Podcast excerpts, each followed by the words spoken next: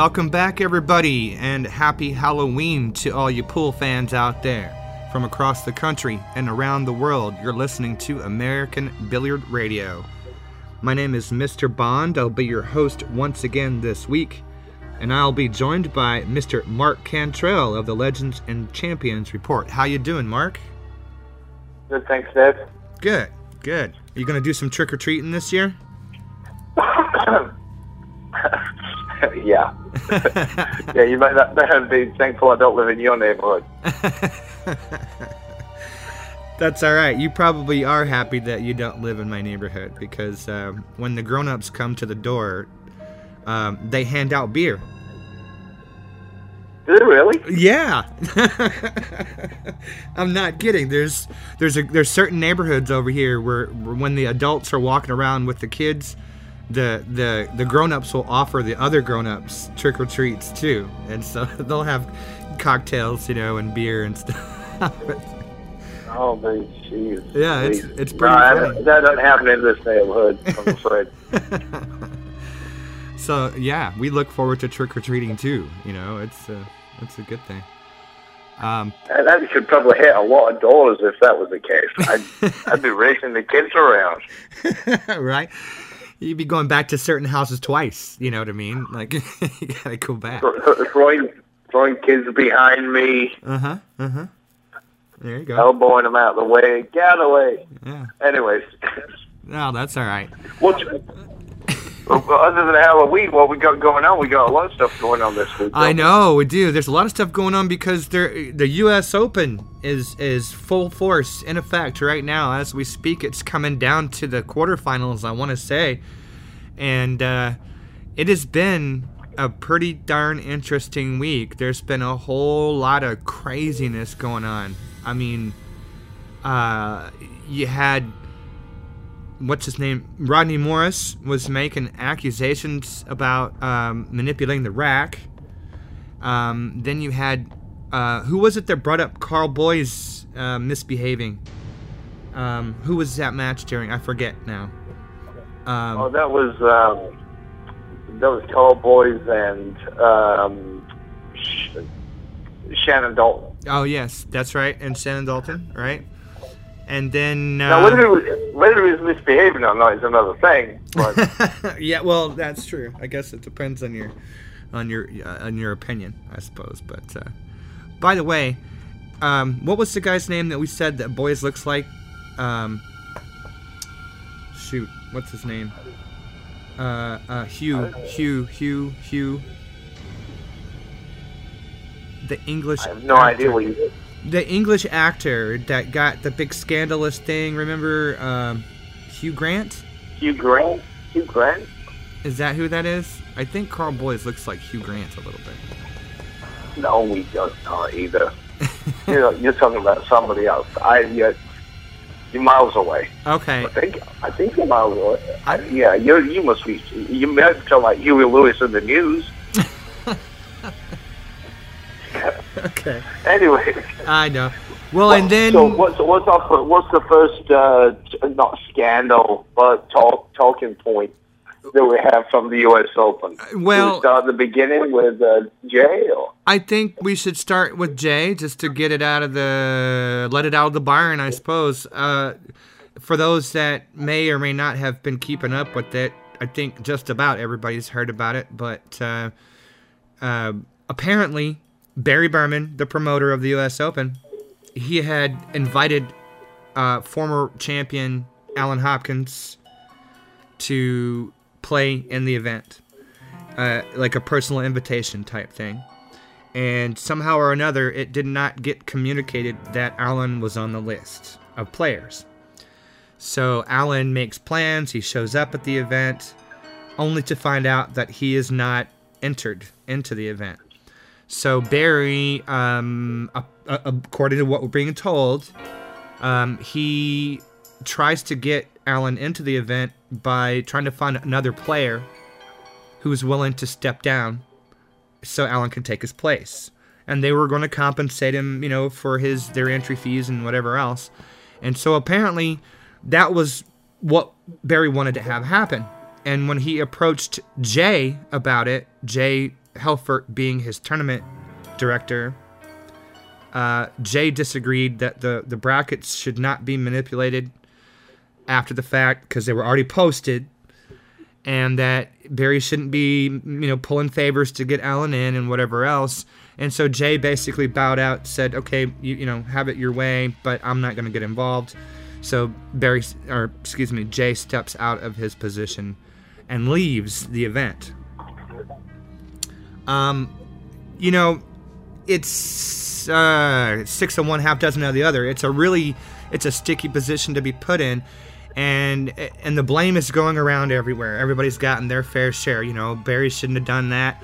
Somebody should have kept better track. Allen should have refused the spot. The player should have refused to step down.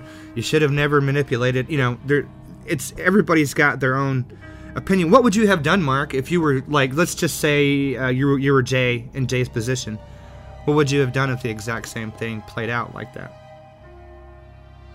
Well, there's um, two two options, and uh, one somebody suggested making it uh, 256 player field or something Right, like that. yeah. You can make the field bigger and then just allow everybody. This is the last minute, so all the people who had been turned down or thought they weren't going to be at play are going to be kind of, you know, well, you know, they'd probably have something to say about that.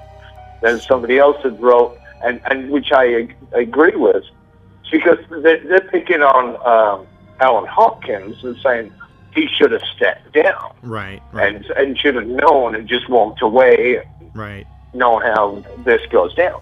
right. Um, and that, just like the post on there is, why why why do you do that? I mean, he thought he was there to play. He he came, he spent his money, and took the time out to come and play Right. because he was told by the promoter, "You you're in." Right. Yes. So had it been me, I'd have been like, well, Barry, you told me I was in. I spent all this money. So instead of paying uh, the uh, one player off, pay uh, Allen Hopkins' expenses with his deepest apologies for the mix-up. I, I mean, I don't see any other way to do it. Right, right, right, right, right. Because, it, and, I, and, I, and this is not to take a shot at Allen or anyone for that matter, but I mean, again, let me be very, very clear here. I'm not trying to suggest that there's something wrong with Allen Hopkins playing in the event, because that's certainly not the case. But it would be different if it was a Shane or a, a Darren where you knew that there was some extenuating circumstance for them not knowing that they were not included in the brackets, but you knew that they had a good chance of running to the field. It's not like Allen had a chance of getting very far. you know what I mean? It, it wasn't going to be Uh, one of those things that makes the event or breaks the event. It could have gone on fine without Allen uh, playing. So I don't see why Right. Barry stressed so much on getting him in when, like you said, he could have just said, "Oh man, that's stupid. We we, we screwed up. Let me give you your airfare and you know cover your hotel or whatever." I think that's that that probably would have been the least amount of damage that way. Well, is Allen Hopkins a previous U.S. Open winner? I do believe he is. Yes. I could Yeah, be 'cause I wrong, thought but they I, had a little bit of a, yeah, a ceremony for Allen Hopkins. Uh, sorry, for the previous, because of the 40 years for the uh, attendees who were there who won before and their green jackets and everything. right, right, Uh, may, maybe he needed to keep, maybe wanted to keep Allen around right. for that reason. For, for that reason alone, I, for the photo. Yeah, I, I, I, I wouldn't. I wouldn't be surprised at anything anymore. But uh, you know, I think it's the that whole thing is being beat to death. yeah, Um, yeah. So, but you know, I, Jay did the right thing. It could have, been- everything could have been done differently. Yeah, yeah, most definitely. I think there, there. I think everybody could have made a different decision. You know, this was. It reminded me of the situation. Uh, what was it, a month or so or two ago, whenever um, uh, the CSI was having the issue with uh, uh, Dominguez scheduled over the event, and then they were telling Sky not to play the other event because they were going to sanction. Yeah, yeah, Yeah, yeah. yeah. I, I'm just yeah, saying. It, that's, we we getting we getting off. oh, I know. I'm the- just saying. It reminded me We're of that. getting off it. I'm- I don't know. You can, I don't think I don't think you can compare the two. No, it's not- Together. oh, no, my no, that's- Personal opinion, but I understand what you're saying.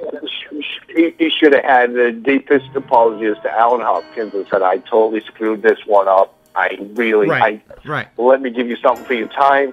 Let me give you something."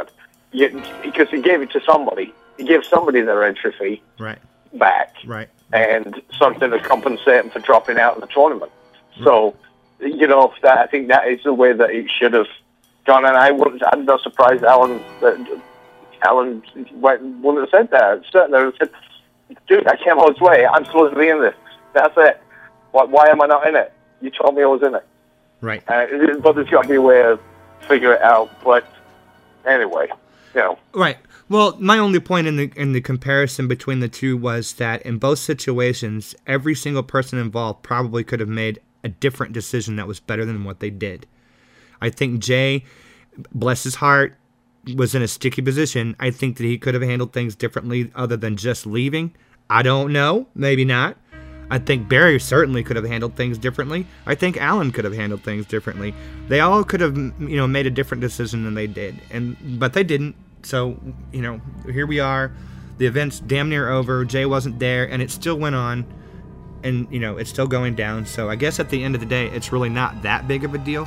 It's just a, it's just disappointing, you know, that stupid stuff has to happen like that. Um, matter of fact, what was it today? Another incident went down between Mike Dechaine and uh, was it Carl again? uh, is it Graves? Uh, or was it Grape? No, it was Grape. You're right. Shenanigans about uh, doggone it. See, I already forgot. I was just reading this stupid thing a few minutes ago. Um, what were they saying about that? Shoot. That um. I, I looked at it a little bit. Oh, it was- I couldn't make head or It was about the call. happened. It was the call about the ball bumping the rack, and so the ref said he missed it. So he asked the audience for their opinion on it, and they gave an answer in favor of Mike. So uh, what's his face went off uh, about how there wasn't any Brits in the audience, and it was, uh, yeah, it was just a stinky, another stinky situation.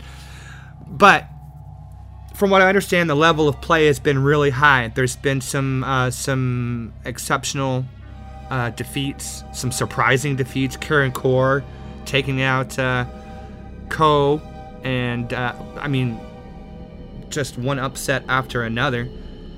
Um, and of course, as we all understand, this is critical. We're reaching critical mass here, the last 24 hours, the finals, because Mark, let's talk about the points. Mosconi Cup. How is this going to play out from well, here you're, on you're, out? you are all over the place, my friend. Yeah. You are bouncing all over the place. Um,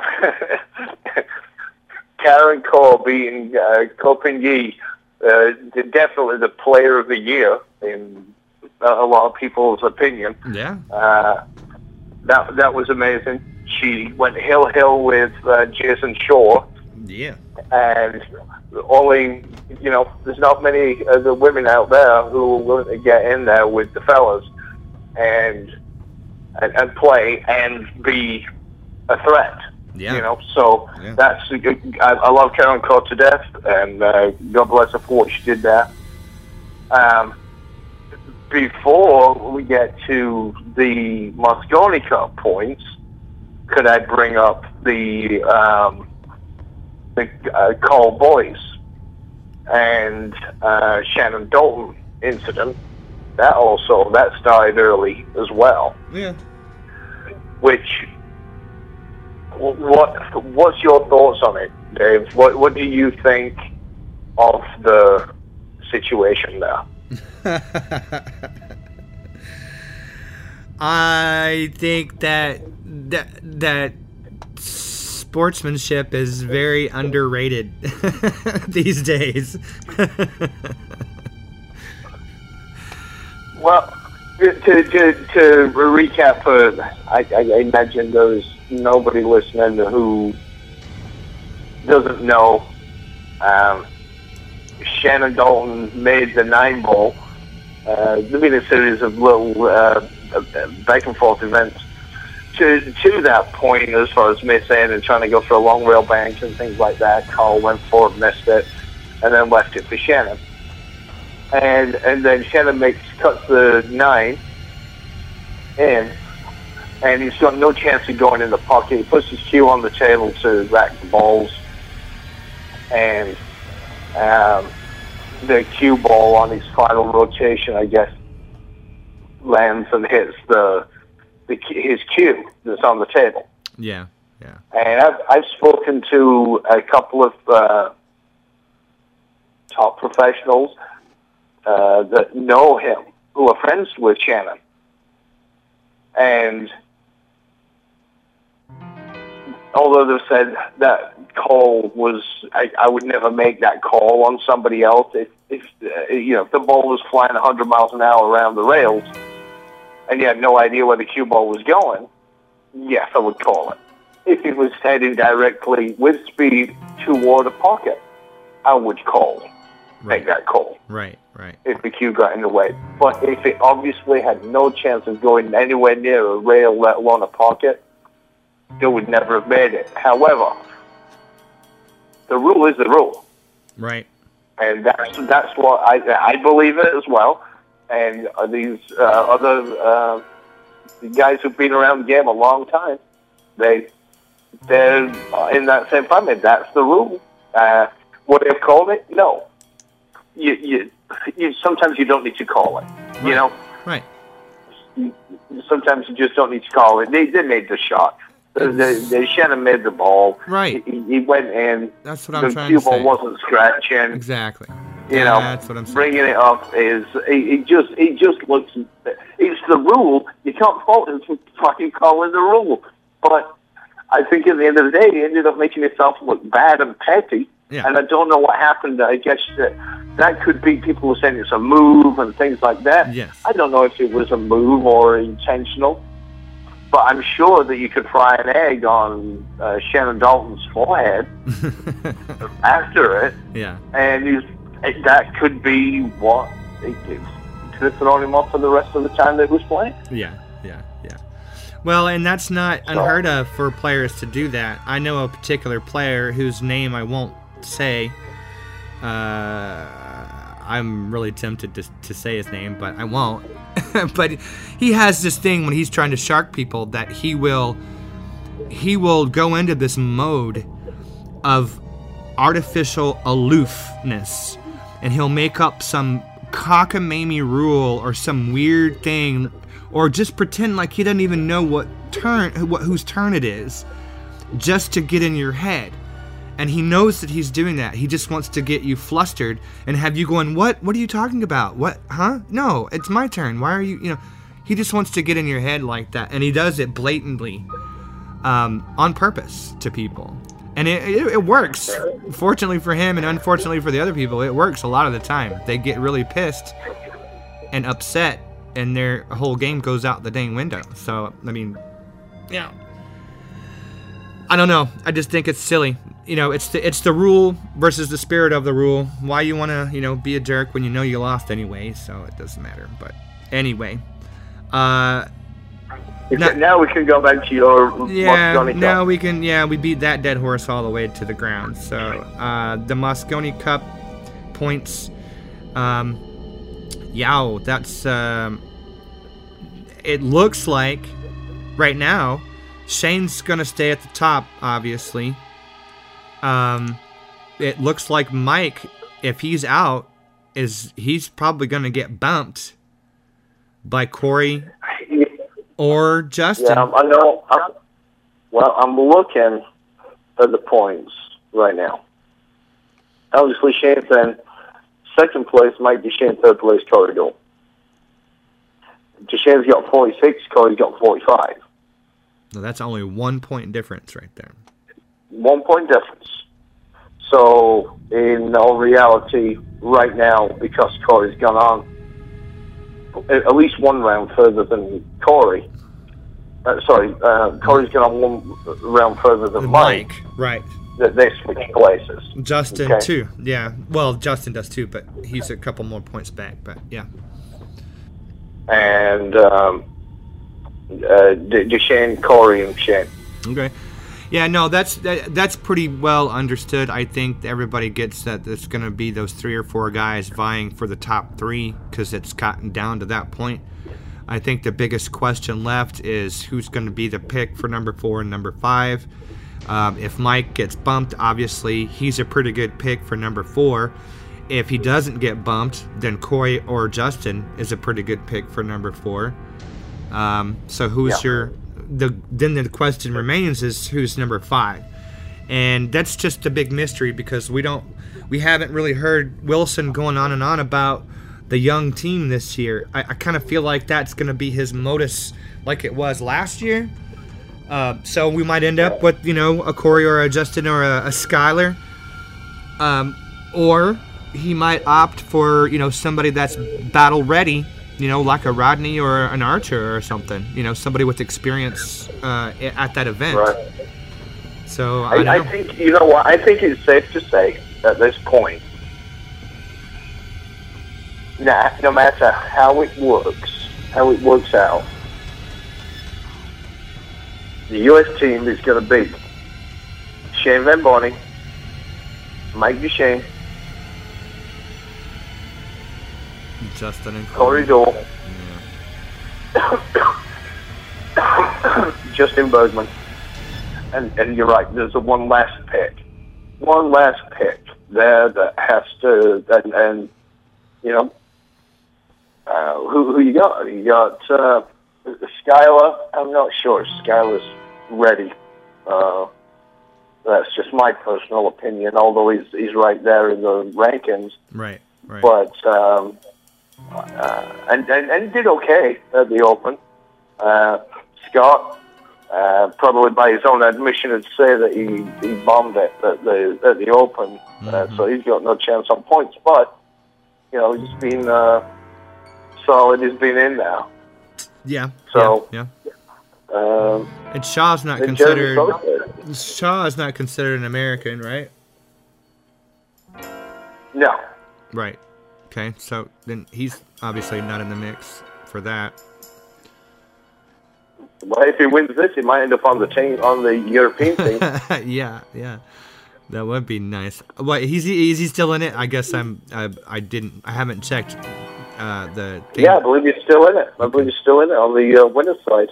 Ah, okay. There you go. There you go. Well, so there's bound to be some upsets. There's bound to be some, you know, swippities, switchity, schwappities, and all that kind of good stuff. It'll be interesting to see who number five is. I think we all we got a pretty good idea of, of who the first four are probably going to be, but uh, who's the five? You get you haven't talked to Wilson and gotten any secret information from him yet? Well, he was talking about putting me in for a while, uh, but He told me the same thing. yeah. He told me if he, he told me if I came down to St. Louis and did some clinics with the kids that I was be you know I'd, I'd be sure surefire for the team, man. Did he did he have you do the same I, thing? I, no, I, I didn't want me to do anything. He said I was going to be in. He didn't want to corrupt the Well, kids. Well, you get, no, that, I think he's right. I think we I think we're right there with uh, with that. The top four are, are what the top four are going to be. Corey's done. Uh, last time I uh, w- last week, I believe I, I said I thought it would be hard for Corey to do well and uh, maintain his spot last week, and so uh, listening to my predictions are w- worth less than nothing at this point because who do, I, I have thought. Yeah, I really didn't think he was going to do this well, but you know, I guess these players have just got talent, and if they get catch gear and get in the zone, as they say, uh, you know, they, they can all beat each other at any particular time. So, Exactly, exactly. And you know what, Mark? You brought up a good point that is going to transition us perfectly into the next segment. You mentioned uh, it's coming down to the wire here, catching a gear, getting the zone. That's what all these finalists are facing. There, it's coming down to the last 24 hours of play. Uh, you know, the the lines are being drawn in the sand, as it were, and you can only imagine what's running through these guys' heads at the end of the day, knowing that they're going into the finals tomorrow when they're laying down in that bed, staring at the ceiling, going, "Oh shit." You know what's coming tomorrow. And then when you walk into the room and you're staring Shane Van Boening in the face or Dennis Orcollo in the face and or who you know Justin Bergman, and that's the only person between you and the Mosconi Cup, or that's the only person between you and the trophy for the U.S. Open. That's a lot of pressure. That's a lot of uh, attention, and that's where you know, like they say, that's where the separates the men from the boys. So uh, what I did this week, uh, got together with Dr. Chris Stankovich out of Ohio. He is a, um, I guess you could call it a sports medicine uh, type expert very well respected in his field. And one of the things he specializes is uh, the mental game. Uh, and so I did an interview with him. If you guys want to stick around for that in just a couple of minutes, uh, we'll get to talk to the good doctor about uh, some of the mental strife that these guys are going through as they come down to the wire there. So uh, thanks for your time, Mark. I think we're putting everybody to sleep, but we're going to go ahead and bump it off uh, and, and move on to the next one.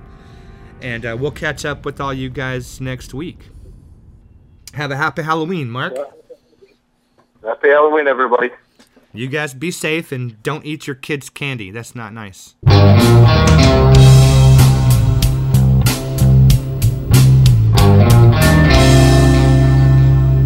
All right, welcome back, everybody. I am uh, talking with Dr. Chris Stankovich out of uh, Ohio, the Columbus area, I, I believe. How are you doing today, Chris?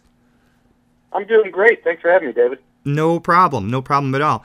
Uh, for those that are not familiar with uh, your line of work, why don't you tell us a little bit about what you do and, and, and where you got to, how you got where you are? Sure. I'm a professor, researcher uh, in the field of sports psychology. Uh, I've done a lot of work in this field for the last 20, 25 years. Uh, I primarily help athletes, and I certainly would consider pool players uh, to be part of that group uh, with the mental aspects of sport, helping them develop confidence and focus, uh, galvanize their resiliency, and essentially helping them maximize their abilities so that they don't get in their own way. Yeah, yeah, yeah.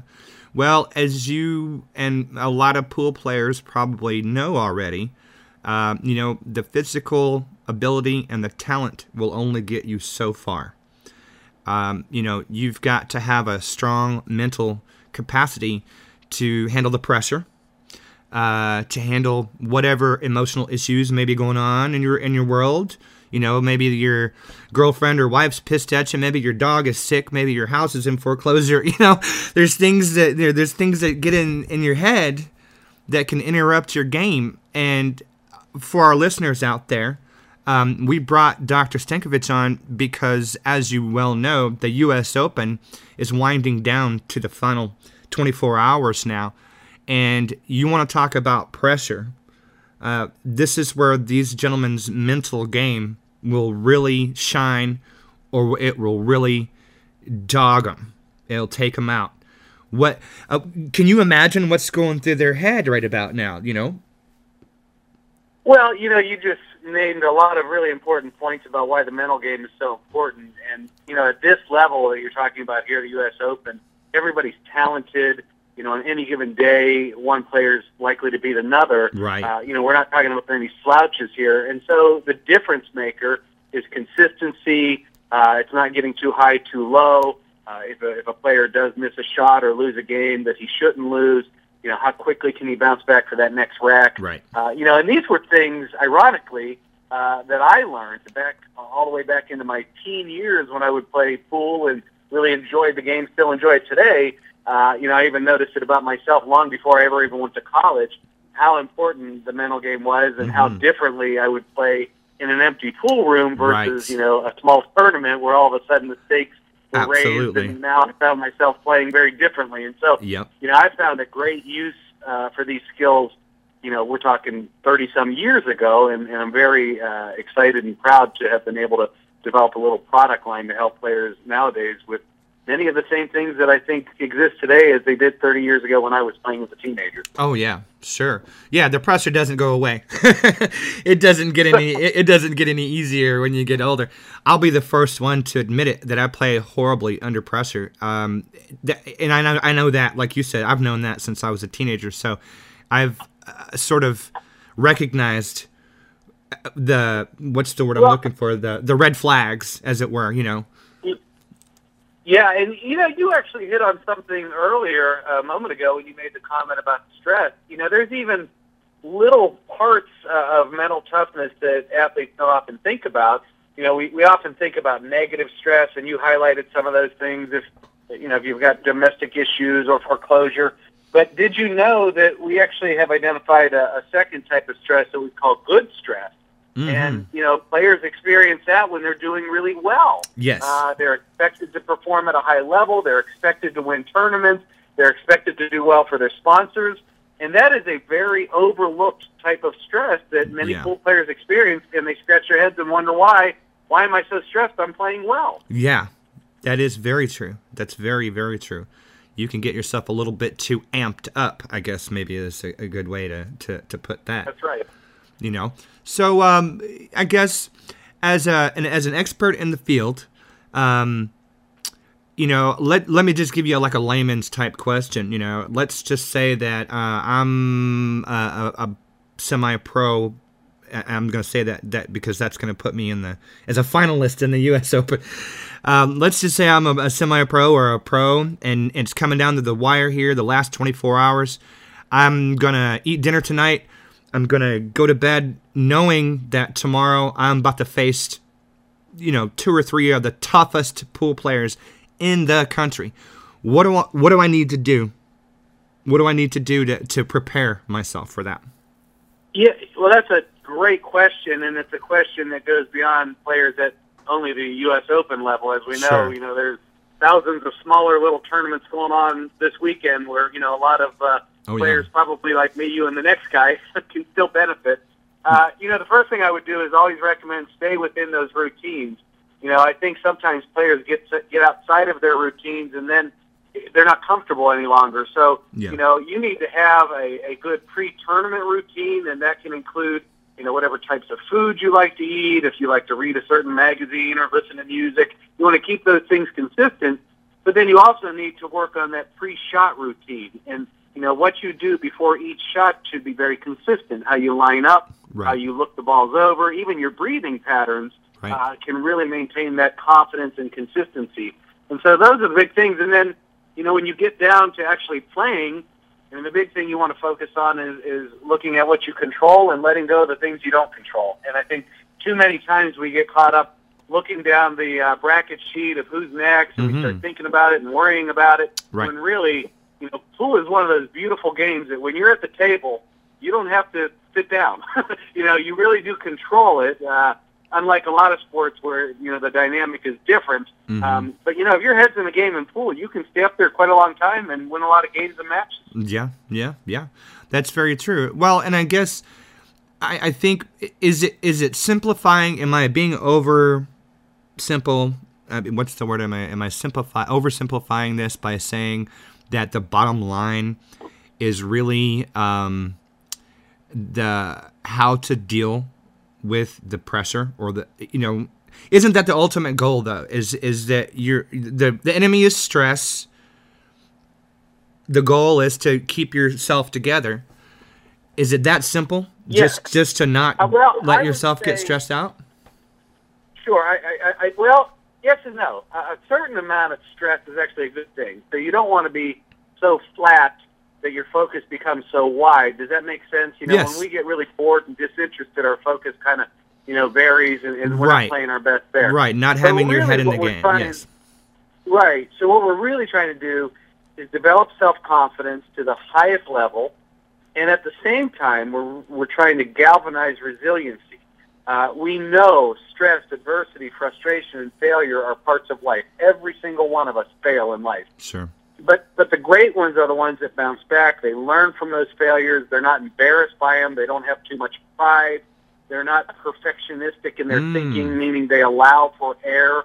Right. Um, those are the ones that, that rise to the top. Sure. And so, yeah, ultimately what we're trying to do is build that confidence up, you know, help with focus, and then help athletes bounce back as quickly as possible. And, you know, the one other thing I would add to this, you know, the best people at whatever they do are not afraid to, to take in this kind of information. I think it's more the insecure player who might be listening to our interview right now and think, well, what do I need that mental stuff for? I don't have any mental problems. Right. You know, I, I don't have a diagnosis. And I want to, you know, really discourage players from thinking that way because what we're talking about right now, David, is a skill set, and Yes. it's no different than learning how to break balls, cut balls, Exactly. shots. It's, it's another skill. That's it. I think that's the most important thing that you could tell someone. Uh, someone. Um, it it doesn't matter what level of player they are. It doesn't matter if they're playing pool or backgammon or horseshoes or or, or they're at work. The the point is that it's a skill set. It's something that should be studied, practiced, well, learned, and then practiced routinely to until the point that it becomes second nature. And i think that that's where now i'm not saying this because i'm on the soapbox. I'm just saying this because uh, i think a lot of people like myself. Um, they didn't ever consider some sort of routine for practicing not getting stressed out they just sort of you know okay i'm going to be bullheaded and i'm going to try to not to let it get in my head. But they don't realize that you can actually learn a procedure or a uh, yeah i don't know what the word is a uh, a system. Maybe that's a good word.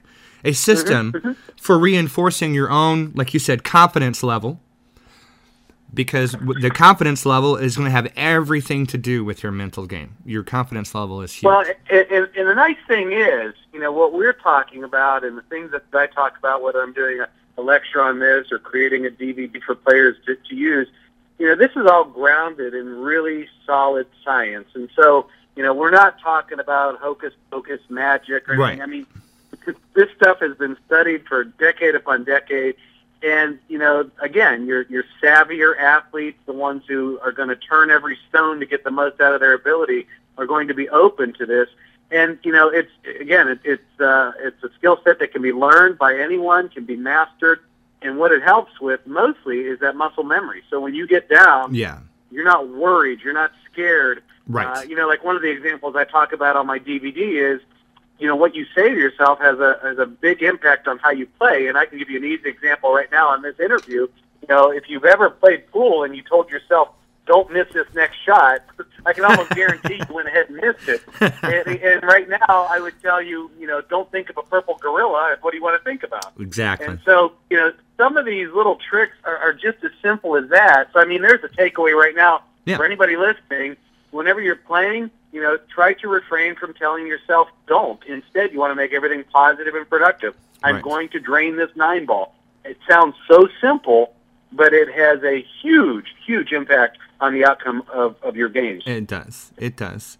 And I'm guilty of that same exact scenario, what you just described.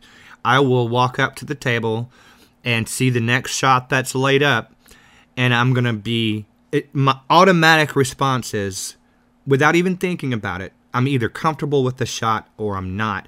And the first thing, if I perceive that I'm not comfortable with it, the first thing that's going to come out of my mouth is, eh, that's a little bit outside of my comfort zone. I've already psyched myself out. You know what I mean? Instead Yeah. of coming to the table going, ah, I, I got that. I can hit that. I've Right. made that shot a hundred times. I've already. That's I, I'm my own worst enemy, and I know that. And and but this my point being, it is that like you said, it's that simple. It's that common. Just saying, oh no, this is going to be hard. Well, you've just, you know, you've just told yourself it's going to be hard already. That's right. And you know, these are common struggles. I mean, I'm very fortunate in my practice that I've had the uh, opportunity to work with countless uh, professional and Olympic level athletes. I mean, athletes at the top of their sport, including some pool players. And you know, what what's pretty interesting is they all suffer from the same uh, confidence issues and insecurities that we all do. Right. Uh, You know, none of us are immune to these things. Our egos are, are fragile, and you know, some of the guys that are playing in the U.S. Open right now, some of the guys who uh, got beat earlier in the tournament, there's a pretty good chance they're battling confidence issues moving forward. They still Yes. have the talent, the ability. Yep. Yep. But between the years, there's a little bit of fear. There's some of that self doubt. Yep. And their bigger challenge is going to be squashing that, not learning how to make bank shots or cut shots. I mean, they've done that a million times. over. Exactly. Exactly. Exactly. It is. It's a whole. It's one thing to learn how to play at a high level. it's an entirely different thing to. And I, I have told, I've had this conversation with non pool playing friends before, how they say, well, so and so is a pro. How come they don't do? How come they didn't do better than they did? And I said, look, you know, knowing how to play is a whole different uh, ball of wax than going to some major event and being able to keep your head together for a week. Because Right. you know what I mean? Because you're playing right. one or two matches a day, and then you've got the rest of the day to uh, worry and to deal with things at home. And like you were talking about, you know, all the other distractions and everything else. So for somebody to go to an event like the U.S. Open and keep their head together that match after match for a week long, that's that is going to take some work, and that's what separates the men from the boys in the end. Really, the guys that kept their head Exactly together. right. They're going to keep That's right. keep their head together when it, when it when it when it just unbelievable pressure.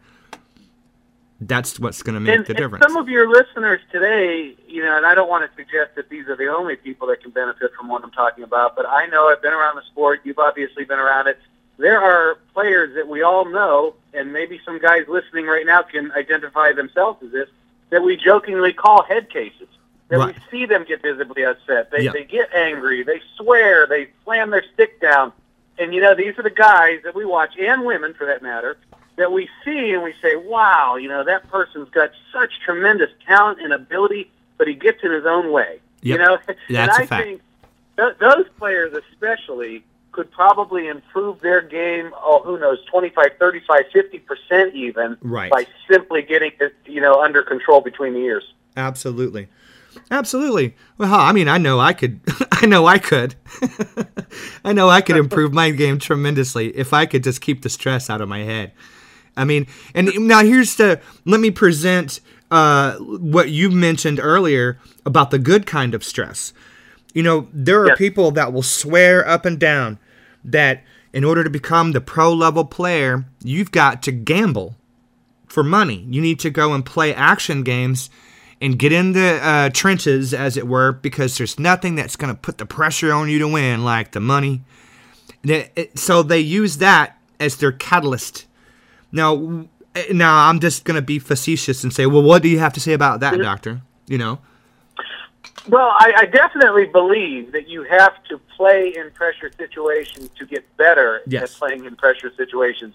Now, whether or not that includes money, you know, I'll, I'll let your audience decide that because Sure. you know you can just as well get into a local free tournament, or, or when I say free, maybe pennies on the dollar to get in. right? Uh, you know, so it really doesn't cost you much, but you're playing against good competition. And whether there's a little bit of money on the line or not, you still know you have to bring your A game in order to get through that flight. Sure. So, you know, I remember when I was a teenager and we would play, we would love it when some of the old timers in the pool room would play us for, you know, quarters. Like we knew we were going to lose, but we thought, no, I, I can afford to lose five or ten dollars for the lessons I'm going to get here. Yeah. And I do think that that those lessons are invaluable. So, you know, to that extent, yeah, you're probably never going to get, you know, as as good as you can get uh, if you're just playing your best friend day in day out, and there's really nothing riding on it. And again, I don't even mean money by that, but just some kind of a tournament experience where there is a real life circumstance that if you win, you move on, you lose, you're out. Right.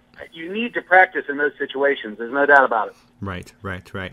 Well, and I was looking at some information too about your um, about your app uh, that's been out since wow, it's like 2010. I didn't realize it had been that long. Um, so, and not to go into the big long sales pitch or anything, but uh, give us the tell us what that's good for. Tell us what a what a, what a, your average Joe player why they should use that.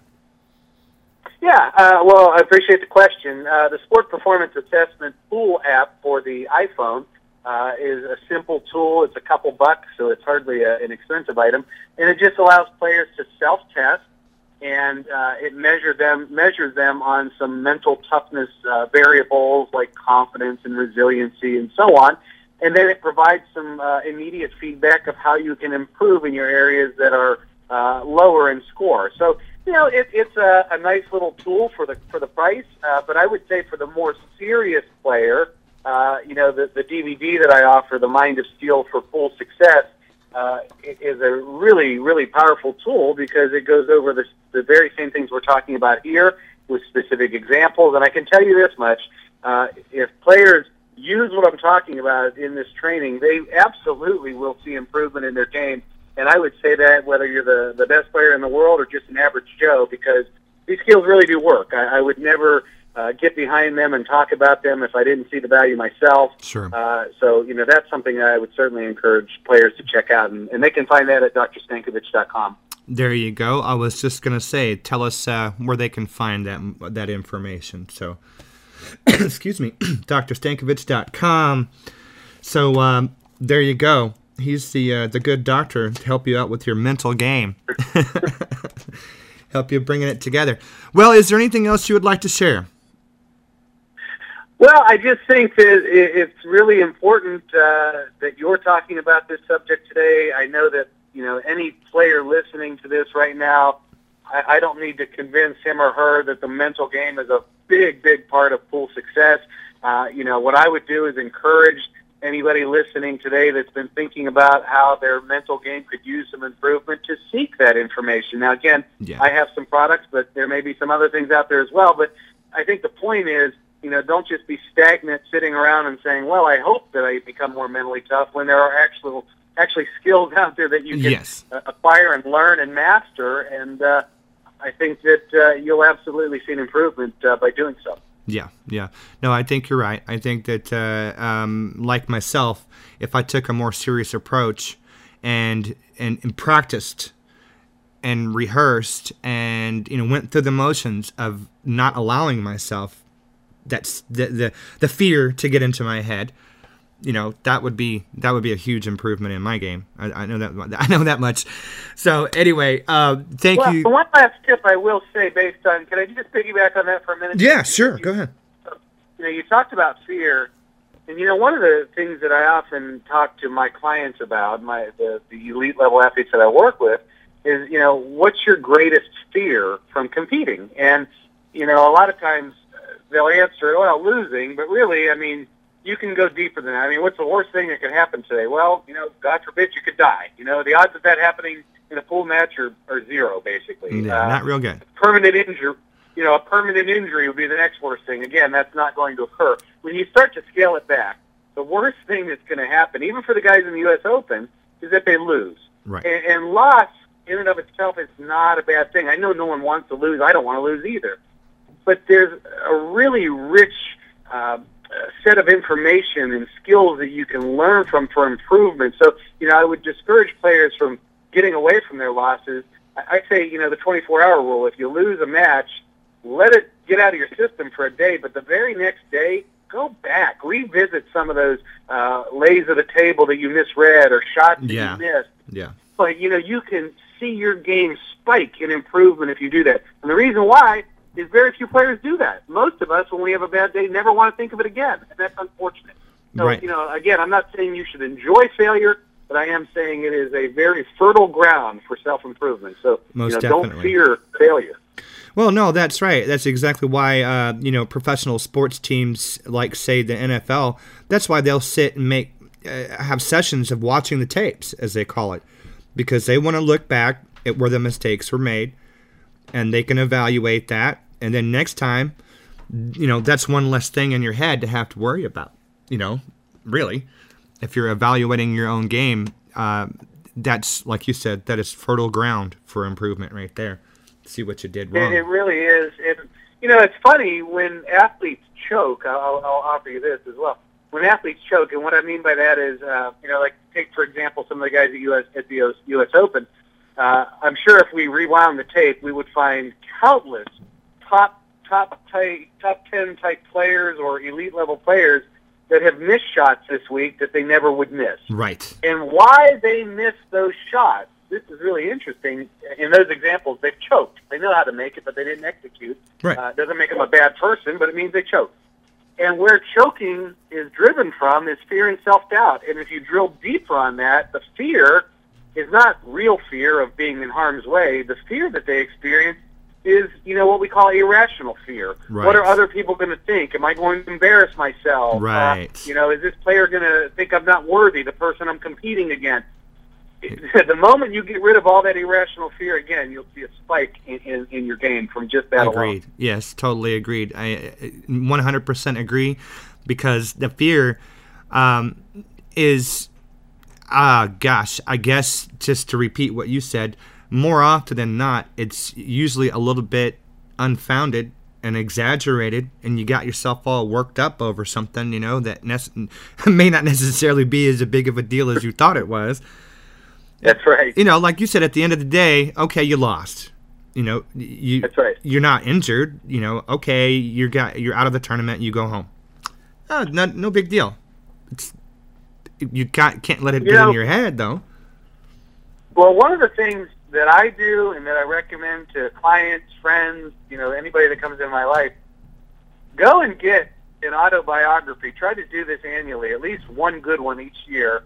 Uh, an autobiography or a biography, if you can't find an autobiography, of somebody that you look up to, uh, someone you consider a hero, whether it's uh, an athlete, a world figure, a movie star, whoever you think that is if they've got an autobiography out there and you read it, I guarantee you will read far many more stories of frustration and failure than you will success. And I think we sometimes lose sight of that when we see the great ones in life. We too often attribute it to natural skills or gifts or you know this, that, and the other. When in reality, these are the ones who are the first to practice, the last to leave. They're turning every stone. Yeah. They're dealing with frustration and failure. You know, those are are the superstars. Uh, Right. you know, I, I remember a few years ago reading the biography of Steve Jobs, the, the late founder of Apple, and uh, just a tremendous book. And, and here's a guy that was fired from Apple, fired from the company he created. uh, you know, I don't know if it gets any worse than that. And I think when you think about these stories, it puts the rest of our lives in perspective and uh, maybe gives us a little more hope. Uh, yeah, yeah. No, that's true. That's true. No, that's some that's some sound advice. That's what that is.